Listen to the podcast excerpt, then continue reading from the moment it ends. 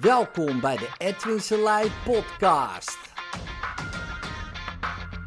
Voor inspiratie, stimulatie en motivatie om je dag goed door te komen.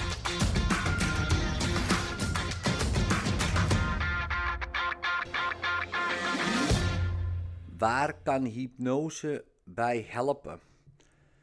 Dat is een interessante vraag. Ja, waar kan hypnose bij helpen? Je zou kunnen zeggen alle psychosomatische klachten. Dus klachten ontstaan vanuit de psyche. Nou, welke zijn dat allemaal? Ehm, ik sprak een keer een uh, ambulancebroeder die zei: Ja, het, eigenlijk alles wat we zien uh, in de ambulance uh, is bijna psychosomatisch. gek genoeg. Behalve letsel van buitenaf. Um, ja, waar ja, chirurgische ingreep voor moeten, of EHBO-tische uh, ingreep. Het klinkt een beetje gek, hè, maar moet gebeuren. Of inname van gif, een gifstof. En dan moet er natuurlijk ook ingrepen worden op een andere manier dan uh, hypnose. Dat lijkt mij uh, logisch. Maar de meeste, verreweg de meeste klachten zijn psychosomatisch, zei hij. En daar zat ik over na te denken. En, en als je kijkt naar de onderzoeken bijvoorbeeld genetische afwijkingen, die je natuurlijk ook vaak hoort. Ja, ik ben erfelijk belast of genetisch heb ik een afwijking. Het schijnt dat tussen de 2 en 5 procent en eerder nog richting 2 procent gaat dat mensen kunnen claimen dat iets genetisch is. En dan nog um, mag je je afvragen of, um, of dat dan een probleem is. En, uh, want hoe je ermee omgaat is vaak het probleem. Kijk, als ik een genetische afwijking heb, waardoor ik bijvoorbeeld um, motorische problemen heb, ik noem maar wat, hè, geen idee, maar uh, dus ik kan um, ja, mijn armen niet goed gebruiken. Nou, dat is kut. Om het maar even saans uit te drukken. Maar als ik dat op een gegeven moment aan gewend ben, uh, en ik heb mij aangepast aan de situatie, hoeft het geen probleem te zijn. Er zijn mensen die hebben geen armen, geen benen, uh, zijn heel klein, in een rolstoel, verlamd um, en voelen zich gelukkiger dan mensen die wel al die cadeaus hebben gekregen. Wel armen, wel benen, niet verlamd. En ik zal natuurlijk niet zeggen allemaal, maar het is wel interessant. Hè? Dus, dus uh, wat dat betreft hè, hoeft dan die afwijking, hè, om het maar even zo te. Want wat is een afwijking? Hè? Maar uh, om het maar even zo te noemen. Um, helemaal geen problemen te veroorzaken. Ook niet een genetische afwijking per se. Het is natuurlijk wat anders als je bijvoorbeeld erfelijk belast bent van een of andere ziekte. Waardoor je levenskansen aanzienlijk kleiner zijn. En dan nog hoef jij daar geen problemen mee te hebben. Ja, dus heel veel komt dus uit de psyche. Natuurlijk kan je dan nog steeds wel die ziekte krijgen en, en kan je bijvoorbeeld eerder doodgaan. Wat uh, ja, super intens is. Uh, alleen heb jij daar problemen mee. Dat is iets wat uit de psyche komt. En dat bepaal jij. Dood gaan we allemaal. En dan kan je zeggen, ja, lekker makkelijk Ed, jongen, maar ik heb tot mijn dertigste. Ja, oké. Dat is fucked up. Maar dan hoeft het nog steeds geen probleem voor je te zijn. Iedereen kan zich voorstellen dat het wel een probleem is. Maar sommige mensen, die leven juist veel uh, intenser, omdat ze weten dat er een deadline op zit. Nou zit er altijd een deadline letterlijk bij ons op. Alleen als het natuurlijk wordt gezegd van ja, je hebt tot je dertigste en opeens word je 31, dan voelt het als bonus. Maar jij bent misschien al lang al ouder dan 31 als je dit luistert. En ja, voel jij je dat als bonus? Ik denk niet per se. Want waarschijnlijk heb jij dat nooit gehoord van je hebt tot je 25ste te leven. Kijk, als ik mij hadden gezegd je hebt tot je 25ste te leven met wat jij hebt bijvoorbeeld aan erfelijke belasting en genetische afwijkingen. En ik ben nu 44, man, dan leef ik al bijna 20 jaar in de bonus time. Dan heb ik een heel, had ik een heel ander leven waarschijnlijk gehad. eh, dan nu. Ik zal niet zeggen dat ik eh, geen tof leven heb. Ik heb, een, ik heb een hartstikke tof leven. Ik ben super dankbaar voor dit leven. Ehm, maar ik had zeker anders geleefd. Zeker. En er zit een deadline op.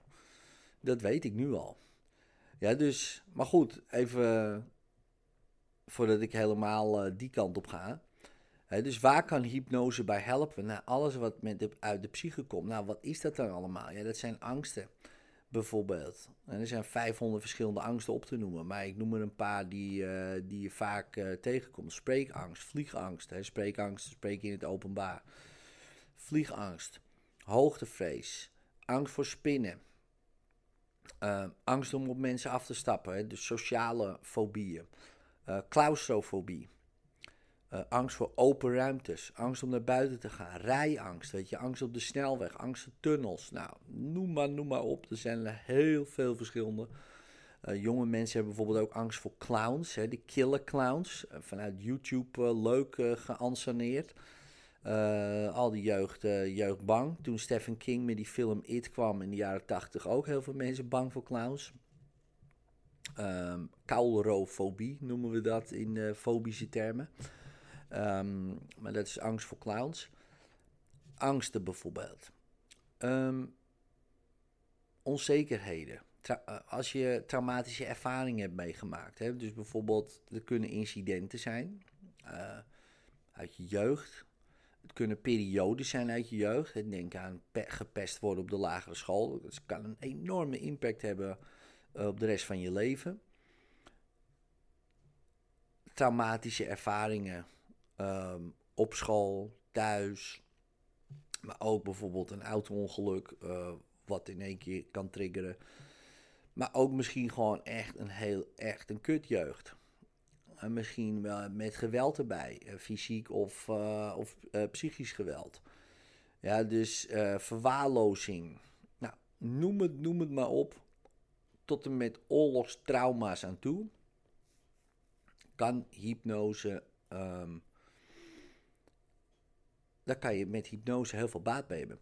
Sterker nog, ik denk dat twee, drie sessies hypnotherapie meer doet dan een jaar lullen in een praatgroep. Waarom? In een praatgroep, als je met tien gelijkgestemden zit, dat gaat, dat word je vaak niet blijer van. de een die begint een verhaal te vertellen en jij denkt, jezus, dat is ook shit. En dan ga je daar helemaal in mee. Je gaat je een beetje associëren in dat verhaal. Nou, dan komt er nummer 2. En voordat jij in de beurt bent, als nummer 10, voel je je shitter dan, dan daarvoor. Um, en je gaat weg met een, met een nog erger gevoel als dat je er ging zitten. En de volgende keer voel je je nog beroerder.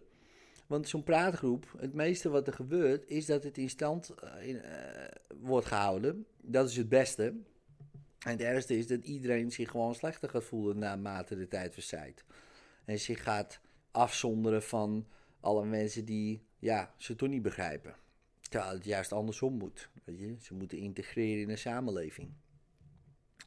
Ja, dus ik uh, ben tegen praatgroepen. Ja, absoluut. Tuurlijk, even je verhaal doen onder gelijkgestemden kan best lekker wezen. Maar om echt als therapeutisch uh, iets te gaan doen, uh, lijkt me niet zo handig. Ja, dus. Want als je kijkt, één op één sessies kan je veel beter afstemmen op de cliënt. Veel meer cliëntgerichte therapie doen. Uh, je kan kijken, hey, waar kunnen we een beetje iets forceren. Je kan een soort band opbouwen. Hè, daar ben ik ook niet helemaal van. Hè. Een band in de zin van afhankelijkheid krijgen van een therapeut. Daar ben ik ook kijk, een heel uh, rillingen van. Maar hè, we willen mensen zelfredzaam maken. Maar wel met z'n tweeën zo'n band creëren dit, dat alles gezegd kan worden. En dan zie je dat mensen sneller gewoon weer op de rit zijn. Twee, drie, vier, vijf sessies, boom.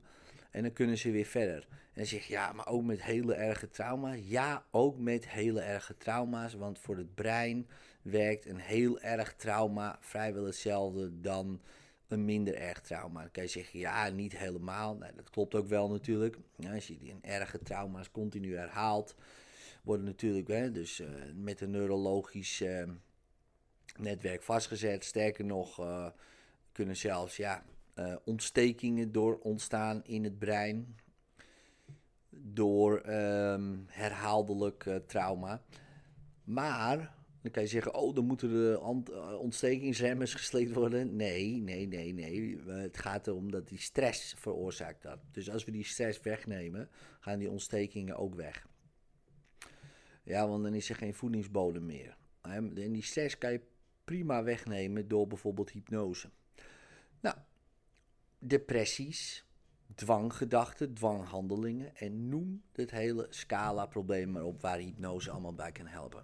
Super interessante uh, methodiek. Um, want ik zeg wel hypnose, maar het is eigenlijk hypnotherapie. Dus we hebben een therapeutische toepassing in hypnose. Uh, voor mij de beste is regressie. Ja, om gewoon terug te gaan naar het allereerste moment dat het probleem ontstond. Oplossen, opgroeien. En dan kijken wat er nog overblijft. En dan zie je mensen super, super snel weer op de rit zijn. Dus um, mocht je ergens mee zitten, ik kan het je zeer aanraden om uh, naar een goede hypnotherapeut te gaan. Of uiteraard om het zelf te leren, zodat je het bij jezelf kan doen. Later.